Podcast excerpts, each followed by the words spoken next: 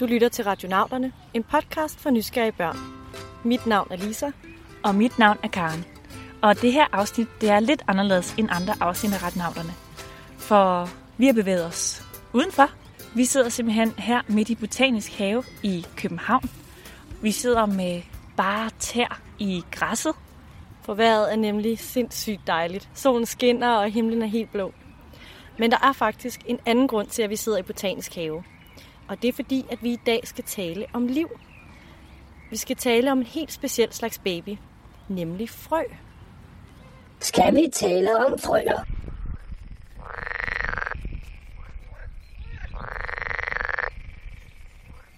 Nej, satellit. Ikke sådan en frø. Men et frø, som et solsikkefrø, som bliver til en ny solsikke, hvis man kommer den i jorden. Vi har nemlig fået det her spørgsmål fra Smilla på 8 år. Hej, mit navn er Smilla Dyrgaard, og jeg bor i Tornby. Jeg kunne godt tænke mig at vide, hvordan et frø kan udvikle sig til en plante. Måske har du også tænkt over det. Måske har du endda selv prøvet at putte sådan en, en lille hård kerne ned i noget frisk jord, og så har du vandet det og ventet, og så er der kommet en lille spire op, og det er blevet til en lille plante. Hvad er det egentlig, der sker indimellem? Salut, måske kan du hjælpe os. Start med at søge efter alle lyde, du kan finde på frø og plante. Okay, søg efter frø og plante. Plant det i en urtepotte, sagde feen. Og se, hvad der sker. Kvinden gjorde, som hun havde fået besked på, og lige så langsomt begyndte en plante at vokse op.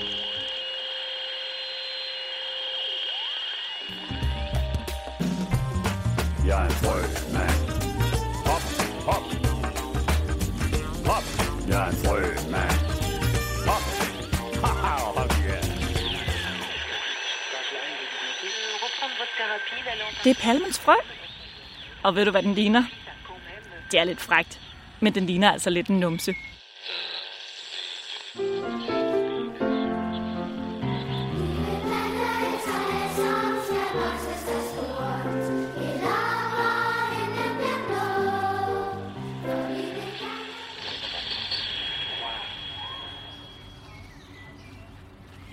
Lisa, har du grønne fingre?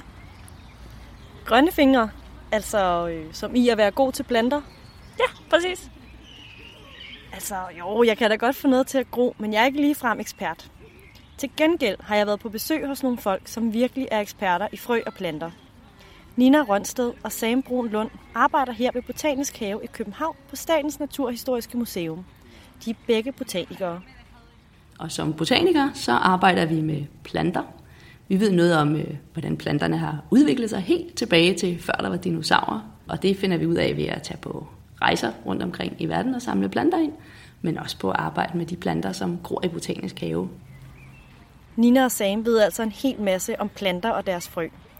Og for at komme nærmere et svar på Smillas spørgsmål, er vi nødt til at vide, hvad et frø i virkeligheden er. Jamen et frø, det er i virkeligheden plantens lille baby, som der skal spredes til et nyt sted i verden, så der kan komme et nyt træ op eller en ny plante. Og så er det så smart indrettet, at det her lille frø fungerer som en lille madpakke. Så den lille nye plante har simpelthen meget ofte lidt mad med på vejen, sådan, så den kan spire, selvom der måske ikke er helt optimale forhold der, hvor den lander. Og så ideen med et frø er lidt ligesom, at man har et, en høne, der lægger et æg, hvor at ægget har en æggehvide med. Så har frøet en frøhvide med, som er den her næringsholdige med masser af vitaminer og mad, som frøet kan bruge og spire fra. Et frø er altså planters små babyer, som skal videre i verden og vokse sig store. Derfor har stort set alle planter frø, for at de kan lave nye planter, der ligner dem selv.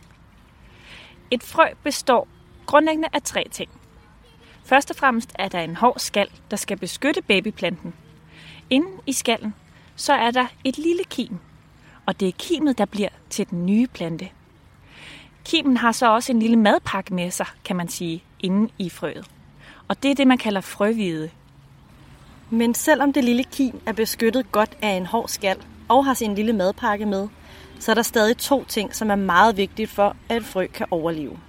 En ting, frøet skal bekymre sig om, er, om det spiger på det helt rigtige tidspunkt. Når et frø skal spire, skal det jo gerne sikre sig, at den nye plante kan overleve. For eksempel så skal det helst ikke være frostvejr. Så frø i Danmark venter på, at det, det bliver den rigtige temperatur, og, og så spiger de. Øh, men der er andre frø andre steder, som, hvor det er mere kompliceret. Hvis man for eksempel skal have sit frø til at spire øh, i en regnskov eller et sted, hvor der er rigtig, rigtig mange planter, så kan det være et problem at få lys, når den nye plante kommer op. Så der er faktisk nogle planter, der er meget specialiseret eller helt specielle i Sydafrika. Der venter planter, nogle af planterne på, at der kommer en skovbrand, og så kan planten simpelthen mærke på nogle af stofferne, der er i, i røgen fra sådan en skovbrand, og nu er det tid til at spire. Så på den måde kan frøet sanse, hvad der sker omkring det, og frøet kan simpelthen mærke, at okay, her er godt at være. Her har jeg de rigtige forhold. Her er varmt nok. Her er vand nok. Her er sol nok. Og når alt føles rigtigt, så begynder frøet at spire og vokse. Jamen, der sker det, at den, det, lille, det lille kim begynder at suge til sig al den næring, altså en lille madpakke, den har med, og begynder at vokse stille og roligt, og så sender den en lille rod ud sammen med sit lille blad. Og så snart den her rod er kommet ud af frøet, så begynder roden at suge til sig med vand, og igen masser af gode vitaminer og næring fra jorden. Og så begynder den at kunne vokse og sende blade op over jordoverfladen.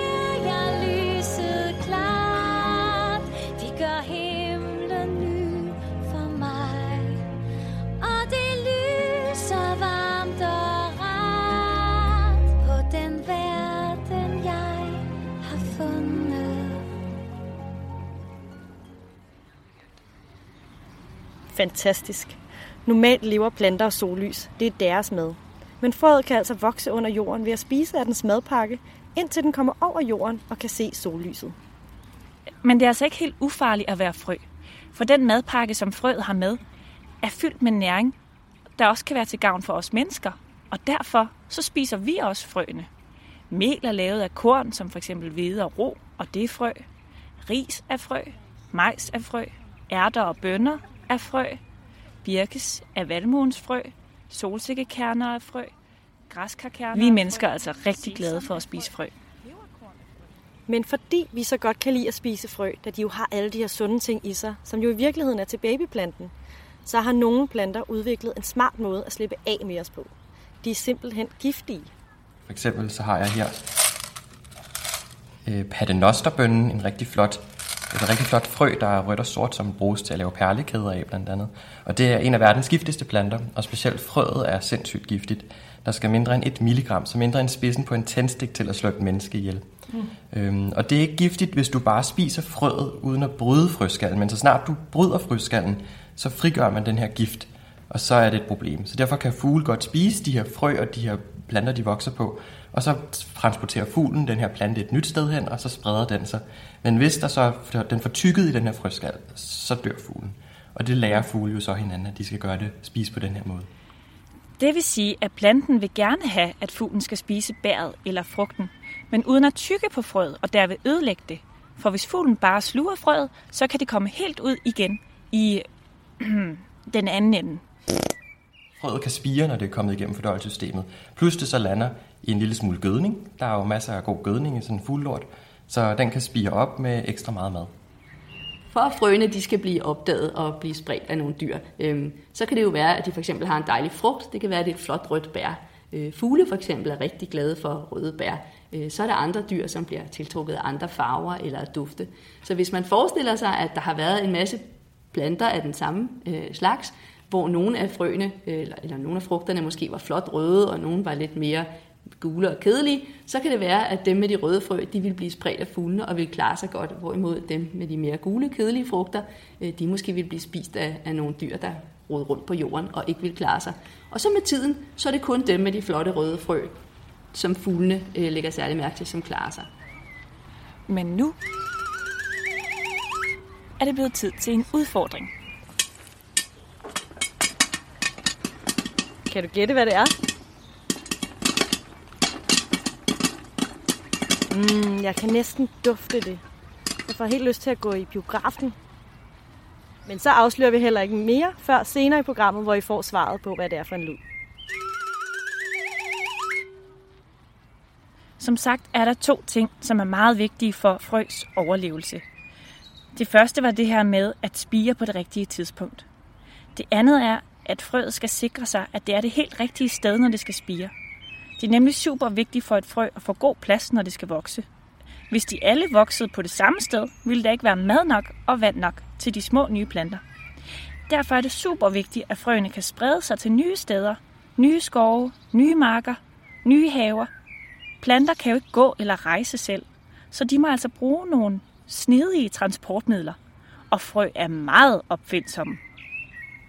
Hvis man for eksempel har en mælkebøtte, som man puster til, så hjælper man faktisk mælkebøtten med at sprede sin frø. Der sidder sådan en masse små hår på. Øh, Den er simpelthen øh, beregnet til at blive spredt med, med vinden. Og det er så også der er vinden, når vi puster på den. Og det, en- det kalder man en, en fnok, og det er i virkeligheden en lille faldskærm. Så det er en lille del af frøet, der er blevet lavet til en faldskærm. Og den er så let, at vinden kan tage den og transportere flere kilometer rundt. Karen, nu er vi så heldige, at vi jo sidder i Botanisk Have, hvor der er fyldt med planter. Ja. Og jeg har fundet en mælkebøtte til os, så vi kan faktisk prøve at, at se, hvor langt vi kan puste frøene afsted. Det er rigtigt. Men først skal vi måske lige afklare for vores lytter, hvad det er for en mælkebøtte. For mælkebøtter har jo ligesom to slags udseende. Den, hvor det er sådan helt tætte, gule små blade, og så den, hvor at det er blevet til sådan en, øh, en mere luftig størrelse, der ligner lidt en rund candyfloss. Øh, og det er dem, man kan puste til. Ja, Ja, vi har fat i en candyfloss. Skal vi ikke prøve at puste den? Jo. Ej, hvor de flyver afsted. ja. Men det er lidt ligesom en, en lavkage og lys, ikke? Du fik ikke dem alle sammen med, så du har altså et par kærester, Lisa. jo. Mælkebøtten er ikke den eneste plante, som bruger vinden til at transportere sine frø langt væk. I kan jo selv prøve at gå ud og kigge i naturen og se, om I ikke kan finde nogle frø, som lidt ligner nogle vinger, eller en faldskærm, eller små propeller. Det betyder, at frøene de bruger vinden til at transportere sig nye steder hen med. Men udover vinden har planterne fundet på en masse andre sjove teknikker.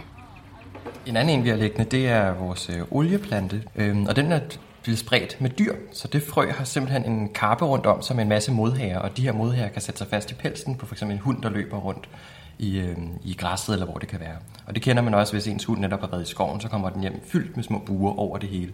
Og det er jo virkelig en frø, der så bliver spredt til din have. Og det er også en rigtig typisk spredningsmåde for frø at komme rundt og hive sig fast i pelsen på dyr. Frøen har altså alle mulige metoder til at blive spredt. De kan blive slugt af en fugl, og dermed blive fløjet langt væk og lande i en dejlig fugleklat, der giver ekstra mad. Eller de kan sætte sig fast i pelsen på et dyr, og på den måde blive transporteret rundt. Og som vi hørte med mælkebøtten, kan de også lave en faldskærm eller vinger, sådan så vinden kan blæse dem et godt sted hen. Men der findes endnu en metode, som er helt fantastisk. Her kommer historien om et kæmpe stort frø.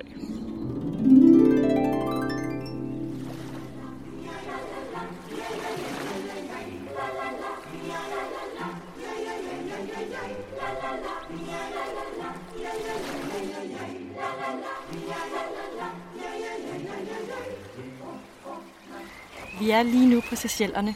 En øgruppe ud for den østafrikanske kyst. Her flotte strande og... Hov, hvad var det? Wow! Det er en kæmpe stor kokosnød. Det er sådan en, man kalder en dobbelt kokosnød. Den er faldet ned fra en palme og trillet ud på stranden. Det er palmens frø. Og ved du, hvad den ligner? Det er lidt frægt, men den ligner altså lidt en numse. Det er rigtigt. Skal vi ikke følge med og se, om den kan spire? Jo, men vent. Nu er den trillet helt ud til vandet. Og nu tager bølgerne den med sig. Kom, lad os følge med i den her båd. Øj, nogle store bølger. Men dobbeltkokosnøden flyder bare ovenpå. Se, den er på vej over til den lille ø derovre. Endelig i land. Og der er den store kokosnød skyllet op på stranden. Men den er ikke begyndt at spire endnu. Den ligger der bare. Vi tager en mojito, mens vi venter og ser, hvad der sker.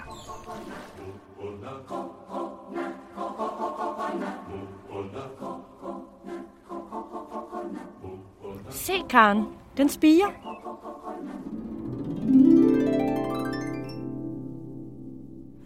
Simpelthen så vildt. Faktisk så er dobbeltkokosnøden jo lidt kendt og berømt, fordi det er det aller, aller største frø, der findes. Det kan veje 15, 20, endda helt op til 30 kilo. Og det er lidt interessant det her med, at det kan flyde på havet for at sprede sig til et nyt sted. Ja, og i virkeligheden er det sådan her med alle kokosnødder. Det er derfor, at de har sådan en hård skal. De skal simpelthen kunne klare en tur på havet, inden de finder en ny ø at slå sig ned på. Og udover det, så kan de også mærke, at de er i havvand, altså i saltvand. Og derfor begynder de ikke at spire, før de er på stranden på en ny ø, og det begynder at regne der. Det er altså nogle vilde overlevelsesevner for en lille baby, der slet ikke er blevet til en palme endnu. Men hvordan er det nu? Altså har alle planter i hele verden frø? Øh, nej, det er det faktisk ikke, hvis vi går tilbage på dinosaurernes tid. Nu ved jeg ikke, om nogen af jer kan huske en tidligere udsendelse, øh, hvor øh, radionauterne talte med, med Bent om øh, dinosaurerne. Tilbage den her gang, øh, der var der faktisk ikke øh, frøplanter. De var ikke blevet opfundet endnu. Øh, der var der bregner og padderokker, øh, og hvis man går ud øh, på den rigtige årstid og finder et stort bregneblad og vender det om, så kan man se sådan en masse små øh, brune pletter øh, på de her bregner. Det er altså sporer, øh, og det er sådan planter, der ikke har fundet ud af at lave frø endnu, de kan formere sig. Men sporer, de er ikke lige så smarte som frø. De er ikke pakket lige så godt ind, og de kan ikke øh, opbevares lige så længe. Babybregnene er altså nødt til at spire med det samme. Da der senere hen udviklede sig planter, der kunne lave frø, var det nu muligt for den nye babyplante at ligge og gemme sig inde i frøet og blive transporteret til det perfekte sted og vente til det helt perfekte tidspunkt til at komme ud af skallen og spire frem. Og det er altså derfor, at størstedelen af alle planter i dag laver frø. Det er bare meget lettere for en babyplante at overleve, hvis den er et frø. Hvis du som Smilla går rundt og undrer dig over noget, om det er raketvidenskab, Disney-film, farverige fisk eller tidsmaskiner, så vil vi meget gerne høre fra dig. Du kan enten selv optage dit spørgsmål og sende det til os, eller du kan få en voksen til at hjælpe dig. Og så kan du sende det til vores mail info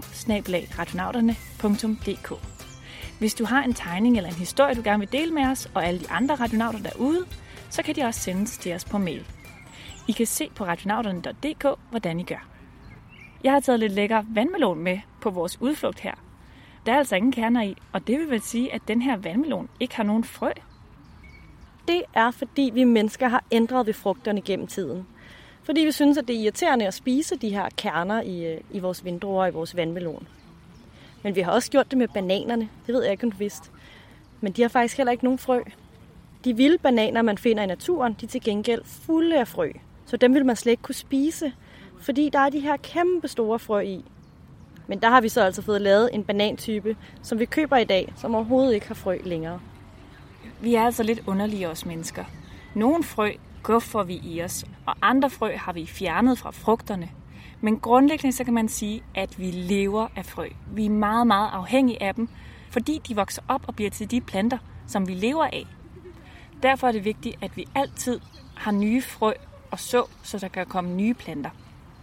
Og hvis man skal gemme frø i lang tid, er det vigtigt, at de har de helt rette forhold, så frøet ikke bliver syg eller bliver ødelagt, så det ikke kan spire igen. Nina fortalte os om noget helt specielt, noget man kalder en frøbank. Faktisk er det sådan, at øh, hvis der skulle opstå en stor naturkatastrofe, så har vi et kæmpe frølager, som er gravet ind i klipperne op i det nordlige Norge på en ø. Øh, der er simpelthen frost altid. Og det vil sige, at inde i det her kølerum, hvor at der ligger frø fra nogle af verdens vigtigste øh, landbrugsafgrøder, øh, ris og majs og andet godt, så det er ret fantastisk, vi har sådan en Noras ark. Vi har altså en Noras ark, en stor frøbank, fyldt med de allervigtigste frø til alt det mad, vi spiser. Så hvis der skulle ske en eller anden form for katastrofe, så ligger der gravet ind i isen på en ø i Nordnorge en hel masse frø, så vi kan starte forfra og gro mad igen. Det er faktisk lidt rart at vide. Inden vi afslutter, så skal vi også have afsløret, hvad det var for en lyd i udfordringen. Det er lyden af en helt speciel slags frø, der popper.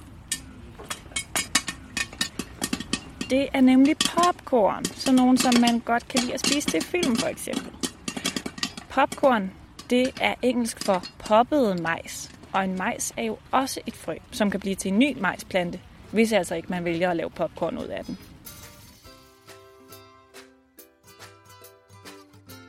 Radionauterne er ved at være slut for i dag.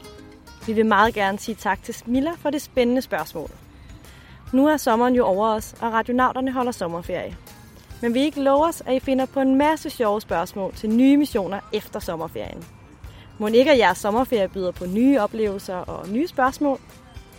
Husk, at I både kan finde os på vores hjemmeside radionauterne.dk og på Facebook. Tak fordi I lyttede med.